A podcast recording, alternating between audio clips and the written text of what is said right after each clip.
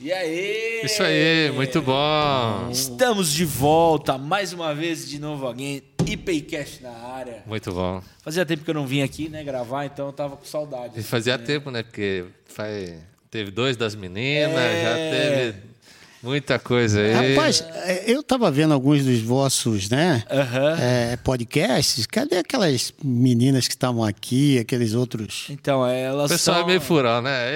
É, e as meninas, elas são fechadas numa Fechada, panelinha. né? É Panelinha. das meninas, é só as meninas, Ah, né? meu, A gente pô. tem que dar uma quebrada nisso aí. Vamos ver. Nossa, fica esperto aí, meninos do Aurora. É, mas é isso aí. Hoje nós temos um convidado especial aqui. Humberto Um. Aragão tá aqui com a gente. Muito Ele bom. veio fiscalizar o que o Nicolas tem feito aqui em Maringá, né? Então, é muito bom ter você com a gente aqui, Humberto. E hoje a gente vai ter uma conversa aqui incrível. Você que que tá aí antenado num evangelho global, eu peço que você fique ligado com a gente o tempo todo, porque a gente vai falar sobre muitos aspectos de como o evangelho tem sido difundido na cultura, o efeito das igrejas em, em- lugares distintos, e em especial, né, a gente vai falar um pouco do contexto da Índia. Então você fica aqui com a gente, Humberto. Brigadão por estar Nossa, aqui. que privilégio poder estar com vocês dois aqui. Nossa, a gente via só o podcast de vocês, sou, tô acompanhando. Legal. né, legal. Bastante, gosto demais. E bater um papo sobre essas questões aí é algo muito legal. Ô, Rodrigo, vai ter que subir o nível do podcast, É. então, né? O pessoal, tipo, o Humberto tá acompanhando, a gente vai ter que dar uma melhorada É aí, isso, que viu? é isso, nada. Sou fanzaço de vocês, fanzaço. Muito bom, muito Humberto, bom. fala pra gente um pouco da sua história, sua formação, como que você caiu nessa na vida de missões, de pastoreio. Dá um resumão aí pra nós. Cara, eu, eu gosto de contar essa história, sabe? Porque é a história de um jovem, como qualquer um que estava com 20 anos de idade na minha cidade, gostava de praia, gostava de tudo que a moçada gosta. E de repente aparece um camarada estranho lá na minha igreja falando sobre missões. E, e jogando bola na praia com ele, ele falou: Cara, por que, que você não deixa Deus te usar? Eu falei: Pô, se eu for deixar Deus me usar, não vai ter químico, não vai ter engenheiro, não vai ter ninguém, todo mundo vai ser missionário. É isso que você está tentando me passar aqui. Aí ele falou: Não, cara, Deus escolhe algumas pessoas em especial para algumas coisas bem especiais. Eu falei: Cara, eu não sinto nada por isso. E continuei jogando a minha bolinha. À noite fui na igreja, o camarada pregou uma mensagem. Sabe aquelas coisas que entram no teu coração e vai direto, cara, para tua alma e tua cabeça começa a, questionar a si próprio, né? Tomei a decisão, cara. Dali começou uma Quantos anos você Odisseia. tinha? Cara, eu tinha na época que esse homem veio. Quando eu comecei a sentir 20 anos, com 23 anos, eu tomei a decisão. Você vê, ainda leva um tempo. É, Eu, eu era químico da Cosipa na época, né? Companhia Siderúrgica Paulista. Tinha um salário, o salário era legal demais para um jovem, né? E na época deixei tudo, cara, e fui para um navio que apareceu no Brasil pela primeira vez, É. chamado Dulos. Dulos. E não sabia falar inglês, Aham. não sabia falar espanhol. E aí, quando apareceu o navio, perguntaram quem quer vir para o navio, estamos precisando de 20 voluntários brasileiros. Eu dei meu nome. E, e aí me- comecei a me preparar. Achei que aquilo já era suficiente para deixar tudo, né? E deixei. Pedi as contas na, na empresa, falei com meus pais, deixei todo mundo lá. Fui para o navio, falei, ó, estou pronto para vir. Você fala inglês? Não. Você fala espanhol? Não. Aí eu falei, caramba, eu tinha que falar inglês e espanhol. É. Pro pessoal Mas agora entender. pedi demissão. nada, eu, eu não podia falar mais nada. Aí fui parar lá com o Frank Dietz. Eu acho que a igreja aqui conhece o Frank, porque o Frank veio muitas vezes aqui. É, se pro pessoal entender é, o que, que é esse Dulos e por que, que você precisava falar inglês e espanhol. Explica pro pessoal. Pois é, cara. O navio, ele ele ele estava vindo por uma é, uma jornada aqui na América Latina. Ele circunnavegava a América Latina toda para levar pessoal para a Europa, na evangelização de Portugal e Espanha. Então eles queriam esses dois povos, né, tanto da, da que falasse o hispânico, né, e, e os brasileiros. E é, era isso. O navio era um navio missionário, formado de 35 nacionalidades diferentes, e todo mundo falava inglês e a língua né, da pátria, né? E lá fui eu, né, falar com o Frank Dietz, com o tradutor do lado. Ele perguntou para mim, mas desculpe, você não vai poder vir. Aqui todos falam inglês, você vai ficar mudo aí sem conversar com as pessoas, vai ser um problema para você. Aí eu falei, não, não tem problema. E eu já tinha deixado tudo, já, pá. Eu tinha a deixado tudo. conta, né? Já tinha contas, tudo. pensando aqui, caramba, o que, que vai acontecer comigo? E, e de repente, né, ele perguntou assim: o que, que você faz na vida? Eu falei, ah, eu sou químico. E, e você está disposto a deixar a tua, tua empresa para vir por dois anos e voltar e não ter nada, e recomeçar tudo? Eu falei, olha, se Deus está abrindo essa porta, eu quero vir. Já tinha deixado tudo. Já tinha.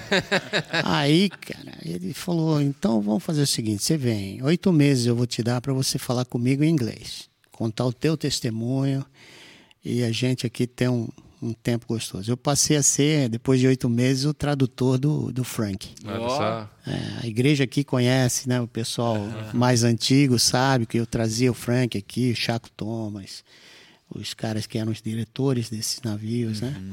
Para fazer conferências aqui na igreja. Foi um tempo muito gostoso.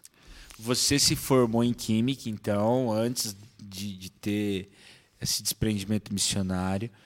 E, e depois você continuou estudando, você precisou estudar.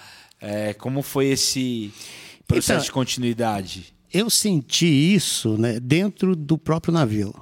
A necessidade de você ter um pouquinho mais de substância, um pouquinho mais de conteúdo para poder expor né, o, o Cristo. E principalmente se você quer avançar nessa questão cultural. né? Esse, esse navio já era como o Logos, que era uma biblioteca? Exatamente. Ele nasce assim, Aham. né? Esse navio foi o primeiro que nós tivemos, da OM, né?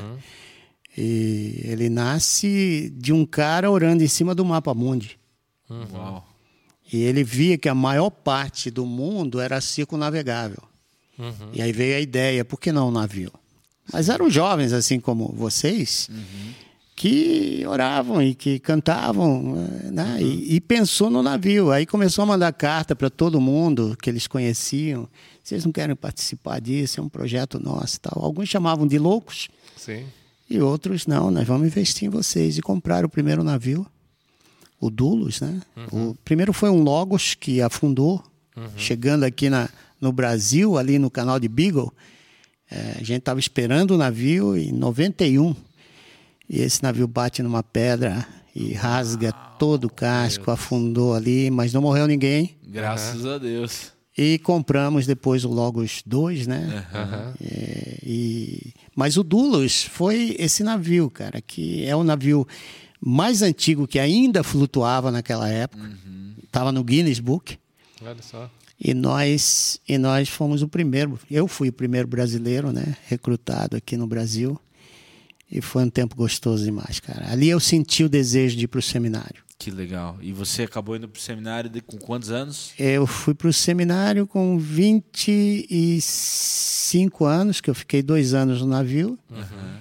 Com 25, me formei, fui para a Índia. E tudo isso é, como um missionário da OM, da Operação Mobilização. Exato. O que aconteceu? Quando eu, eu estava no navio, eu senti um desejo muito grande de fazer a mesma coisa que os caras fizeram aqui no Brasil, cara. Orar em cima do mapa mundo e perguntar para Deus o que, que você quer que nós façamos na nossa geração. Aham. Eu não acredito num cristianismo que não transforme. Para mim, cristianismo é algo é, presente na vida, transforma o cara de dentro para fora, que transforma a sua cultura, o seu entorno. É, esse cristianismo só de, de, de entendimento humano, Não rola, de né? erudição, Aham. É, o esse que não. Paulo disse, né? O evangelho é o poder de Deus para a transformação de todo aquele que crê, né? Para a Exatamente. salvação de todo aquele que É, crê. e, e- é e- e transforma a sociedade. Ah, Transforma, mas acho que essa é visto. uma, uma questão interessante, né? É, acho que é um processo que todos nós temos que passar, né? Como sentar em cima do mapa ali e perguntar para Deus, né? Qual que é a vocação, o plano, onde o Senhor quer me Bacana. usar, né? Bacana isso que você está falando. Começa aí. Uhum. O, o navio, o primeiro navio foi comprado por um cara que tinha sido expulso de dentro da, da Rússia porque encontraram Bíblias dentro do carro dele. Ó. Ele vai para cima de uma árvore, e em cima daquela árvore ele começa a orar, aí vê um, é, vê um ônibus passando cheio de jovens. Aí vem o nome, Operação Mobilização. E dali daquela árvore começa todo esse processo de orar. Vamos orar pela Europa, vamos orar por, pela América Latina, tantos lugares.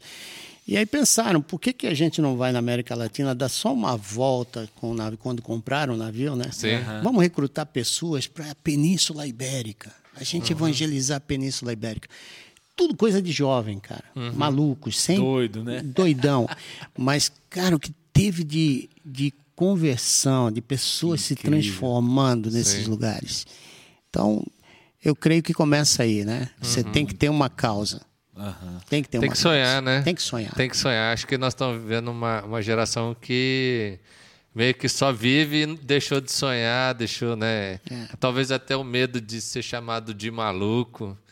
E, e eu acho que para nós hoje, como cristãos, né? gente- qual que é o sonho da onde você quer que a tua vida e o que você crê que Deus quer te levar, né? Exatamente, cara. A gente vê que tem muita gente que sai atrás de pensadores, né? A história da, da, da nossa formação do pensamento humano, você vê que a maioria dos caras tinham problemas com Deus. Alguns nem cristãos eram Sim, e, e forjaram o pensamento humano ao que nós temos hoje. sim. Nós não somos o resultado, como cristãos, como cristãos, nós não somos o resultado que aconteceu na Europa.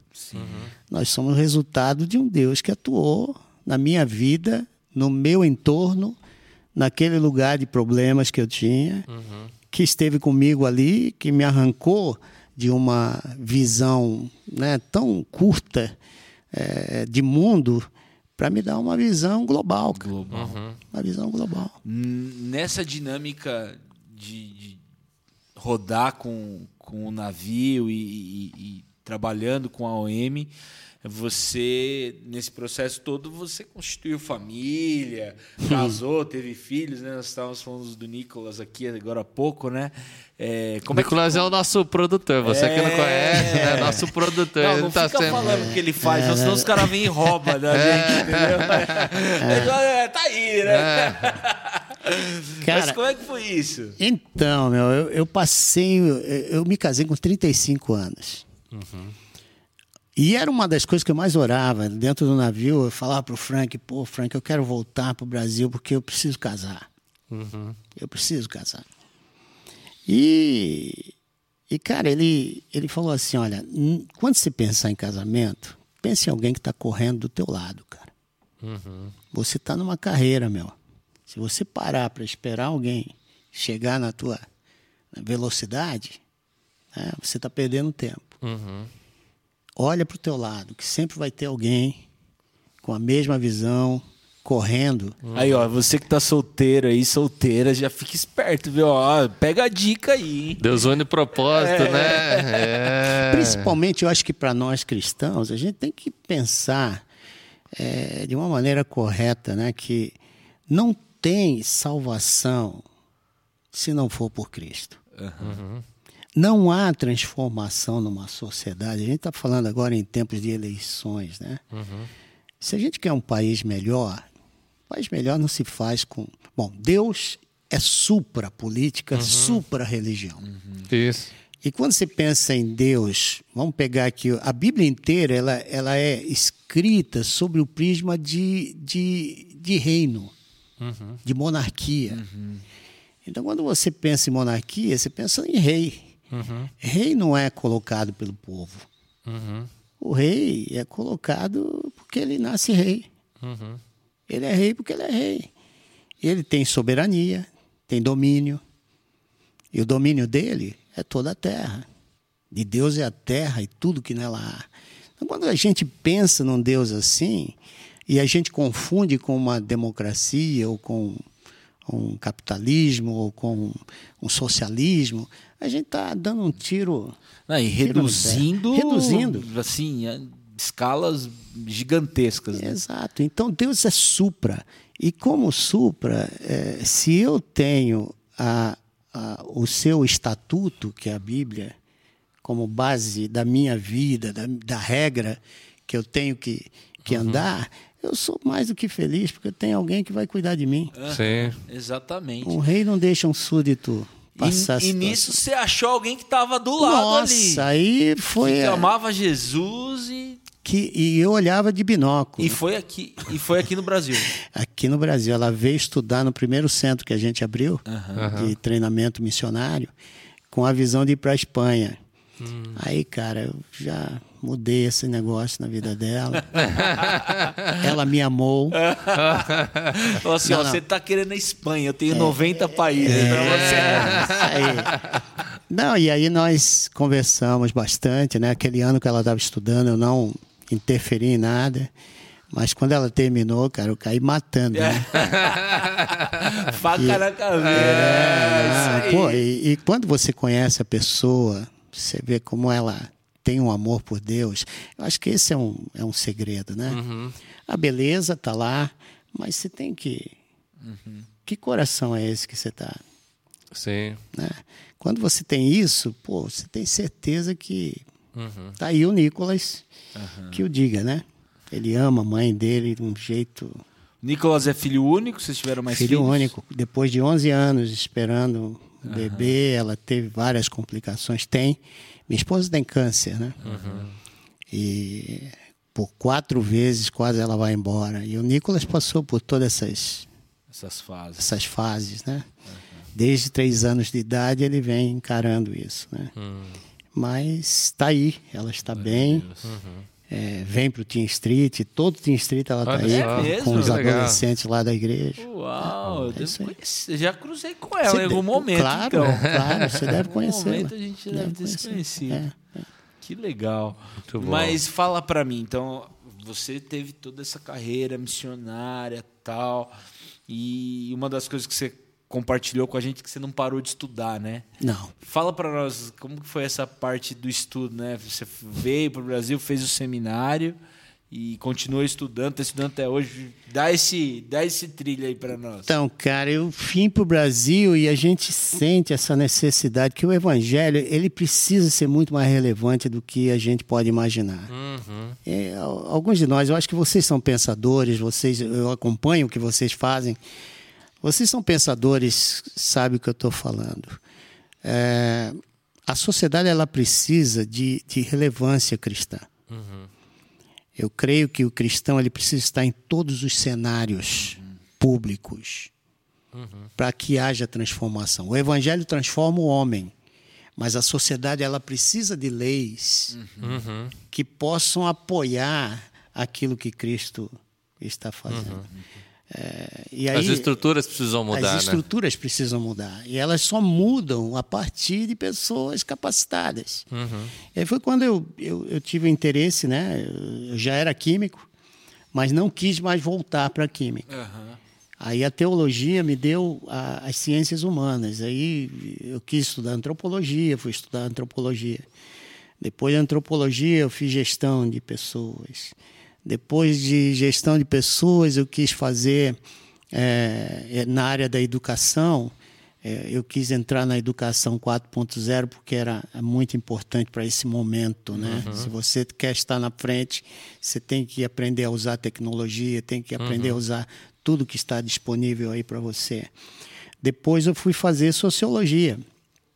Eu fiz doutorado Primeiro porque eu tive na Índia, né? Uma das minhas paixões é a Índia. Eu estava contando aqui para vocês. Uhum. Eu, eu ia na Índia todo ano. Depois eu passei aí todo semestre. Por quê? Eu tirei um ano sabático e fui visitar meus amigos na Índia, porque eu tinha passado um ano na Índia. É, e é uma cultura totalmente diferente daquilo que você pode imaginar. Primeiro, porque deve existir em torno de 3% de cristãos. Eu acho que é muito isso. E aí o restante são hindus, muçulmanos, né, budistas. E aí, quando eu cheguei na Índia, eu conheci um povo chamado Dalit. Cara, aquele povo eu nunca tinha ouvido falar. E eu já tinha estado na Índia várias vezes, mas não conhecia aquele povo. Uhum. Aí os caras começaram a me contar a história daquele povo. Na verdade, eles não têm uma história. Eles estão buscando a redenção deles para contar a história. Olha que interessante. Eu estava conversando com um teólogo Dalit. Eles são os intocáveis. Sim. Para você ter uma. Eu, eu tenho que contar aqui um Conta, pouquinho, não sei conta, se tem com tempo. Ah, a Índia, você- ela é dividida por um sistema de castas em quatro castas principais, que tem a ver com o corpo de Brahma. Então, Brahma é o Deus criador para eles de todas as coisas. E ele dividiu o corpo dele em quatro partes. Ah, quem nasce da cabeça de Brahma, da parte da cabeça de Brahma, são os ideólogos, são os políticos, são aqueles que, que formam a opinião da sociedade. Quem nasce dos ombros de Brahmanes são os kshatris. Os kshatris são aqueles que fazem parte do militarismo. Então, vem desde o general até o soldado raso, e isso vai se divi- subdividindo, aquela casta se subdivide em milhares de castas. Então, cada casta dessa tem subcastas. E aí, quem nasce do estômago de Brahma são os economistas, são os donos de grandes empresas, corporações, e aí vem até o camelô.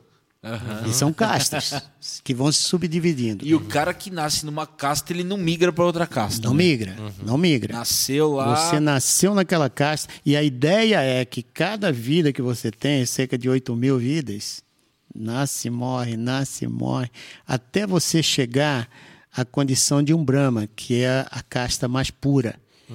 Então, não há conversão.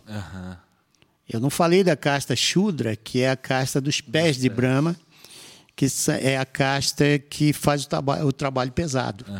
Então, tudo que é trabalho pesado, aquilo que faz a sociedade andar. E essa casta tem cerca de 400 milhões de pessoas, os Shudras. Uau. 400 milhões de pessoas. A casta que tem menos gente, 3%, seria os Brahmanes, que tem praticamente toda a riqueza.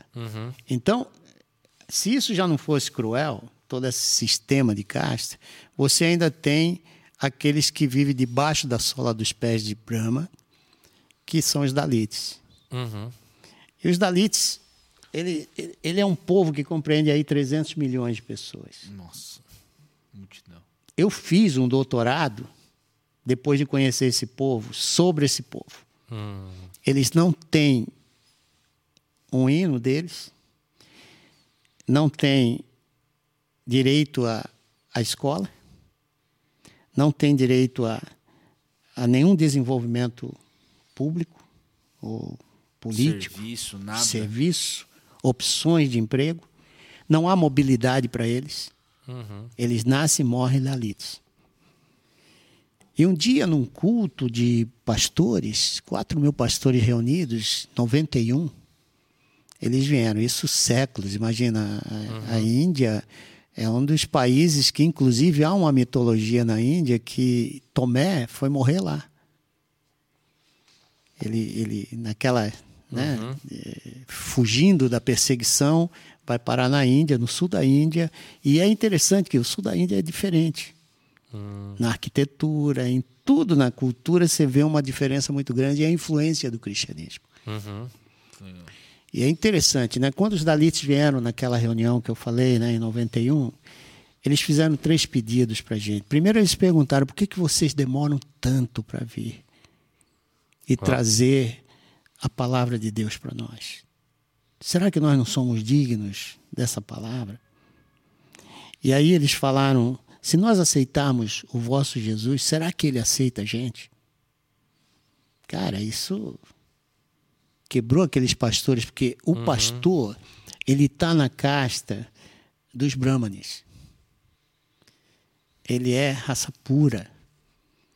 Qualquer sacerdote, qualquer líder religioso na Índia está na casta Brahmani. E ele tem todos os privilégios. Com dinheiro ou sem dinheiro, ele tem privilégio. Uma pessoa de uma casta inferior não pode olhar nem dos seus olhos. Não pode conversar com uma pessoa de uma casta superior. Então, eles vieram para nós e perguntaram: se nós aceitarmos Jesus de vocês, vocês, ele aceita a gente? A resposta é clara, mas 300 milhões de pessoas. Uhum. E claro para nós, né? Que... É um Brasil e um pouquinho mais de gente. Uhum. Como é que esse evangelho pode transformar? Como é que eu posso pregar esse evangelho, que é o único poder que existe uhum. de transformação do homem, para quem está dizendo eu quero Jesus e não tem nada, cara? E se ele abandona a casa dele, acabou. Que os outros cuidem de você. Uhum. É. E aí então começou todo esse projeto que a gente tem hoje na Índia, né, que eu faço parte do Dalit Freedom Network, que a gente mudou até de nome por causa das perseguições que a gente tem tido. Uhum. Uh, e aí começamos, eles perguntaram para nós: vocês libertam nossos filhos? Nossos filhos são catadores de carcaça de animais né, que são acidentados para levar para fora da cidade. Nossos filhos não têm direito à escola. Nossos filhos são são, são nós no futuro. Uhum. Não tem vida longa. Liberta nossos filhos. Não tem esperança, né? Não tem, tem esperança nada. nenhuma. Não tem, cara. Ambédica, que foi o, o cara que escreveu a Constituição, era um Dalit. E o pai dele era jogado na frente das batalhas para morrer. Sem armas, sem nada. Escudo ele, humano, né? E ele dizia: Meu filho nunca vai ser Dalit. E Ambédica dizia: Eu nasci Dalit, mas não vou morrer Dalit. Eu nasci hindu e não vou morrer hindu. Uhum. E esse cara, o pai levava ele no meio do mato, porque um Dalit não pode nem andar onde os, o sistema de casta anda. Então ele saiu, cara, meses andando para encontrar uma escola que aceitasse o filho para estudar. Uma escola aceitou, porque também o diretor de uma escola é Brahman.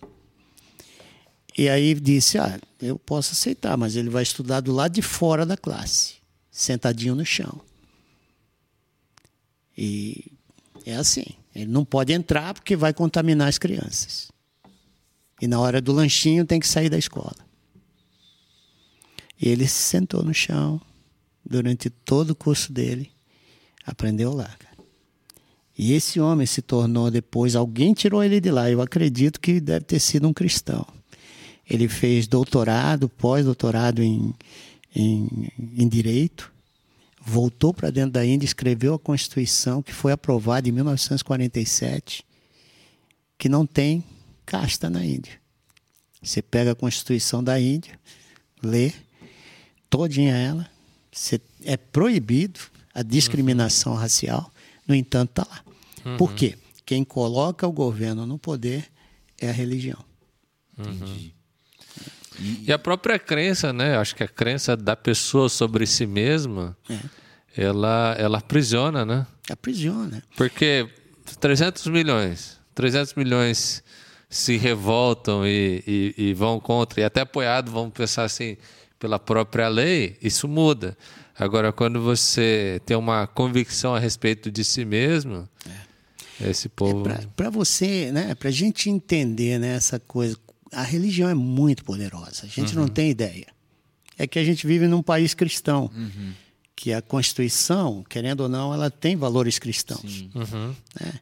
A gente não tem ideia do que é viver num país onde o cristianismo não tem o poder. Eu tô, eu tô receioso nesse momento, porque não é questão brasileira, não é questão.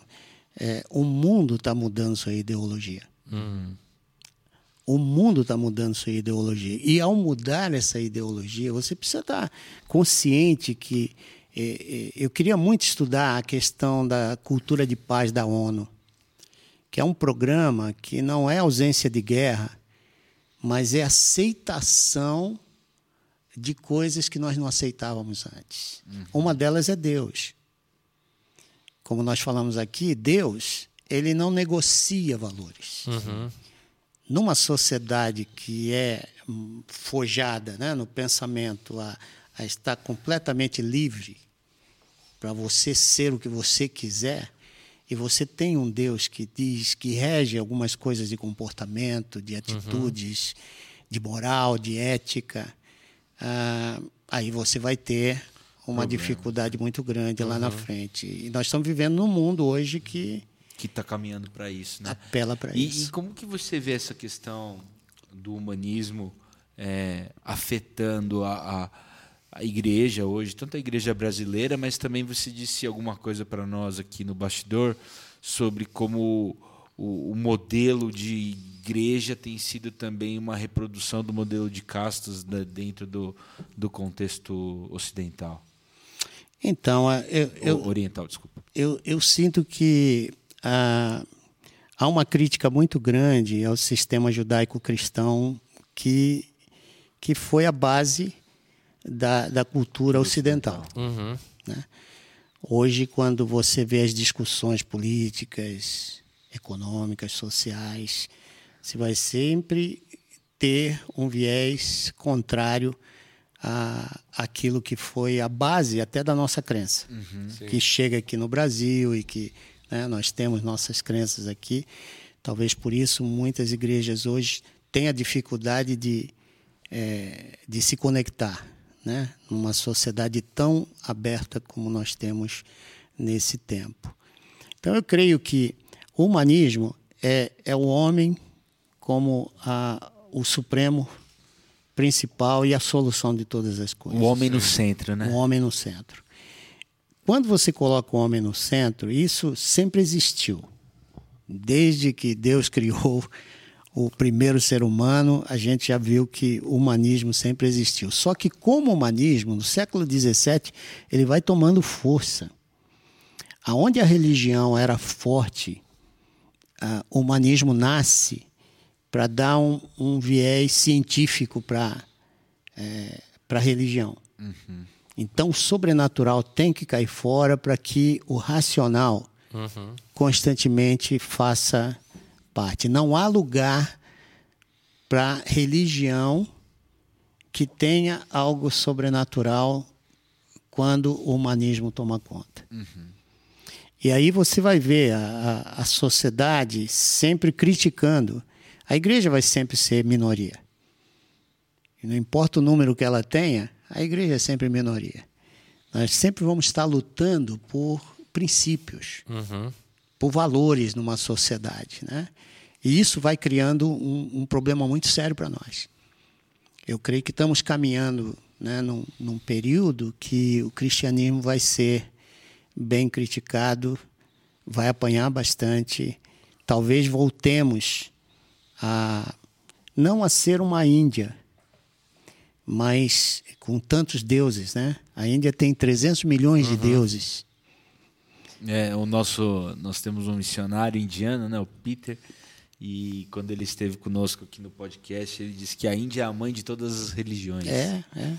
E é interessante como a Índia, teve uma época que a Índia também era um, um exemplo de miscigenação cultural, cara. Porque você tinha as maiores e religiosa, porque as maiores religiões do mundo estavam lá uhum. e conviviam. Uhum. Mas de vez em quando, meu amigo. Dava um pau. Dá uhum. pau. o governo tem que sentar o pau porque não tem jeito. O uhum. pessoal. Olha, é, isso aqui é interessante. Você tem um livro sagrado. Esse livro sagrado ele rege a tua vida. Uhum. E isso é, é supra política, supra-religião. Uhum.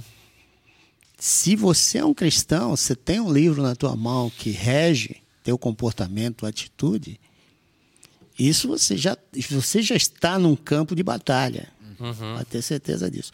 E o humanismo, ele, ele tem várias. É, quando você pega o manifesto humanista e lê em profundidade, você vai ver que Deus, religião, é, até a liberdade religiosa democrática, né? que é, é, eles prezam pela uhum. democracia, vão lutar pela democracia, mas sem esse viés de um Deus que opera esses milagres que eu e você conhecemos uhum. na vida de pessoas, né? de transformação de pessoas.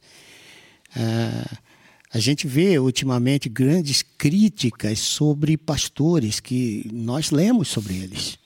E que a gente pega os livros desses, uhum. desses homens e estamos. Né? É, no passado a gente lia e caramba, que coisa legal. Mas hoje, cara, quando você pega é, é, as críticas sobre esses homens que aceitaram pedófilos nas suas igrejas, que aceitaram é, é, ladrões, que aceitaram. Cara, eu fico pensando aqui: se entra um ladrão na minha igreja e diz eu quero Jesus, uhum. eu sou capaz de ser um desses próximos que vai entrar na lista dos críticos aí, até evangélicos. Uhum. Uhum. Então, nós estamos vendo que tem, tem muita coisa do ser humano que quer poder, prestígio e fama hoje, é, sendo feito numa sociedade, até dentro da igreja, ao invés de você ver os caras querendo ver uma transformação de caráter num país como esse que precisa uhum. de tanta gente boa em todos os setores né, da nossa sociedade, estruturas e tudo mais. Uhum. Eu costumo dizer que missões começam onde você está e terminam onde Deus quiser. Uhum.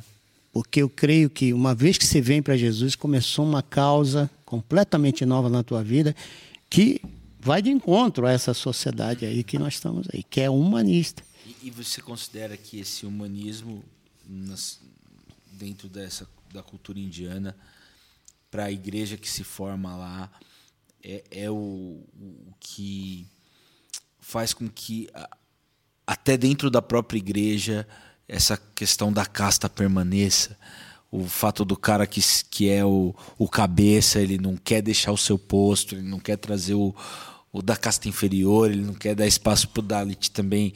Uhum. Você acha que isso é, interage dessa maneira também dentro dessa cultura? Em todo sentido, Japa. Todo sentido, econômico, político, social. Porque se eu me entendo que eu cheguei num topo como um ser humano, eu quero dominar. Uhum. Essa foi a premissa da, da colonização. Uhum. É, a colonização era a imposição de uma cultura sobre a outra. Sim. É, e você teve, por muito tempo, a religião ajudando isso. Uhum. Cruzadas e tudo Cruzadas mais. Cruzadas e tudo mais. Eu creio que o humanismo, num, num certo aspecto humano, ele, ele é positivo porque muito da ciência que nós temos hoje aparece nessa época. Uhum. Você vai ver que houve um, né? Mas não que foi essa bênção toda, porque deixou o homem seco. Eu e você e todo ser humano que nós vemos por aí é criaturas de, somos criaturas de Deus. Uhum. Passivo né, do pecado que entrou no mundo e que Deus precisa alcançar. E, e, e quando Deus fala, eu vejo um Deus expansionista, tá? Isso ofende essa moçada. Uhum. Porque a questão da. da, né, da, da, existe realmente democracia? Talvez seja um tema para a gente conversar um dia conversar hora, aqui, né? Uhum. Porque tudo está subjugado. Você é livre para cumprir o que a lei determina. Se você não cumpre a lei, você está fora da lei. Uhum. Então essa Vai ter coisa, sanções, né? É, essa coisa de expressão, né? livre expressão, essa coisa de, de ter direitos. Os direitos são todos eles subjugados uhum. a alguém ou a alguém. Uhum. Sim. Então, a gente tem aqui um, um debate interessante para pensar sobre igreja no Brasil né? O que, que nós somos? E, e essa, essa questão né, dessa mudança é, sociocultural, né, de, uma, de um paradigma diferente, você, você enxerga isso como, como algo no Brasil ou como algo que está acontecendo no mundo, uma transformação aí é. de, global, global né? De... É, é, global, é global. Quando eu falei da, dessa questão da, do, do planejamento Cultura de Paz, você entra no Google, põe lá Cultura de Paz, Cultural Peace. Aham. Você vai baixar ali documentos. E tem tudo a ver com essas discussões polêmicas que nós temos hoje na sociedade aí. Todas elas não é uma coisa brasileira, mas para que eu receba do FMI, do Banco Mundial, Sim. Eu tenho que estar dentro de um projeto Uhum. que é um projeto que todas as nações que subscreveram a, a, a- aquela Carta dos Direitos Humanos Internacional precisa cumprir. Então você vê, é, um, é, é, é Existe uma algo pressão internacional muito, de uma agenda. muito. Todo o nosso sistema educacional, se você dá uma olhadinha, tem coisa da Unesco, Sim. Tem investimentos internacionais, tem coisas de interesses econômicos e tudo mais. Então, como é que eu vou ser cristão numa cultura como a nossa? Né? Que eu preciso ler tanto o contexto para saber usar o texto. Né? Eu acho que a gente, às vezes, fala muito de culturas internacionais como cristãos e menos da cultura que a gente precisa ver transformada. Né? É uma sociedade com o evangelho que não se transforma, ela. Acho que é pior que sem o evangelho, né? Porque não tem nem esperança do evangelho chegar, né? É, é verdade. E aí a gente fica partindo né, para sobrenaturais que são até abusivos. Né? É, e aí eu acho que a gente chega na, na, na falência mesmo da, da, da questão da esperança, porque aquilo que poderia ser a última esperança morre também, né? É verdade. Porque aí o cara.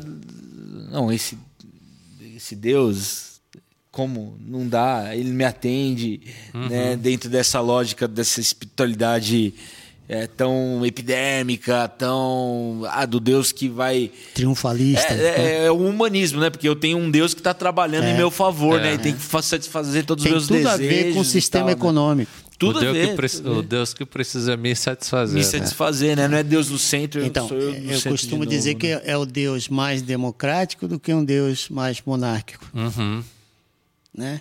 Se Deus tem que ser populista. ser populista. Exatamente. Ele tem que, dar- exatamente. tem que ter um pouco aí. Você de- vê? Ah, e o povo busca. Busca demais, demais. O Deus que a gente conversa aqui, que estamos conversando, independe do que eu tenha no bolso. Sim. O É meu bem- caráter é, o principal da é, coisa. É interessante essa metáfora, né?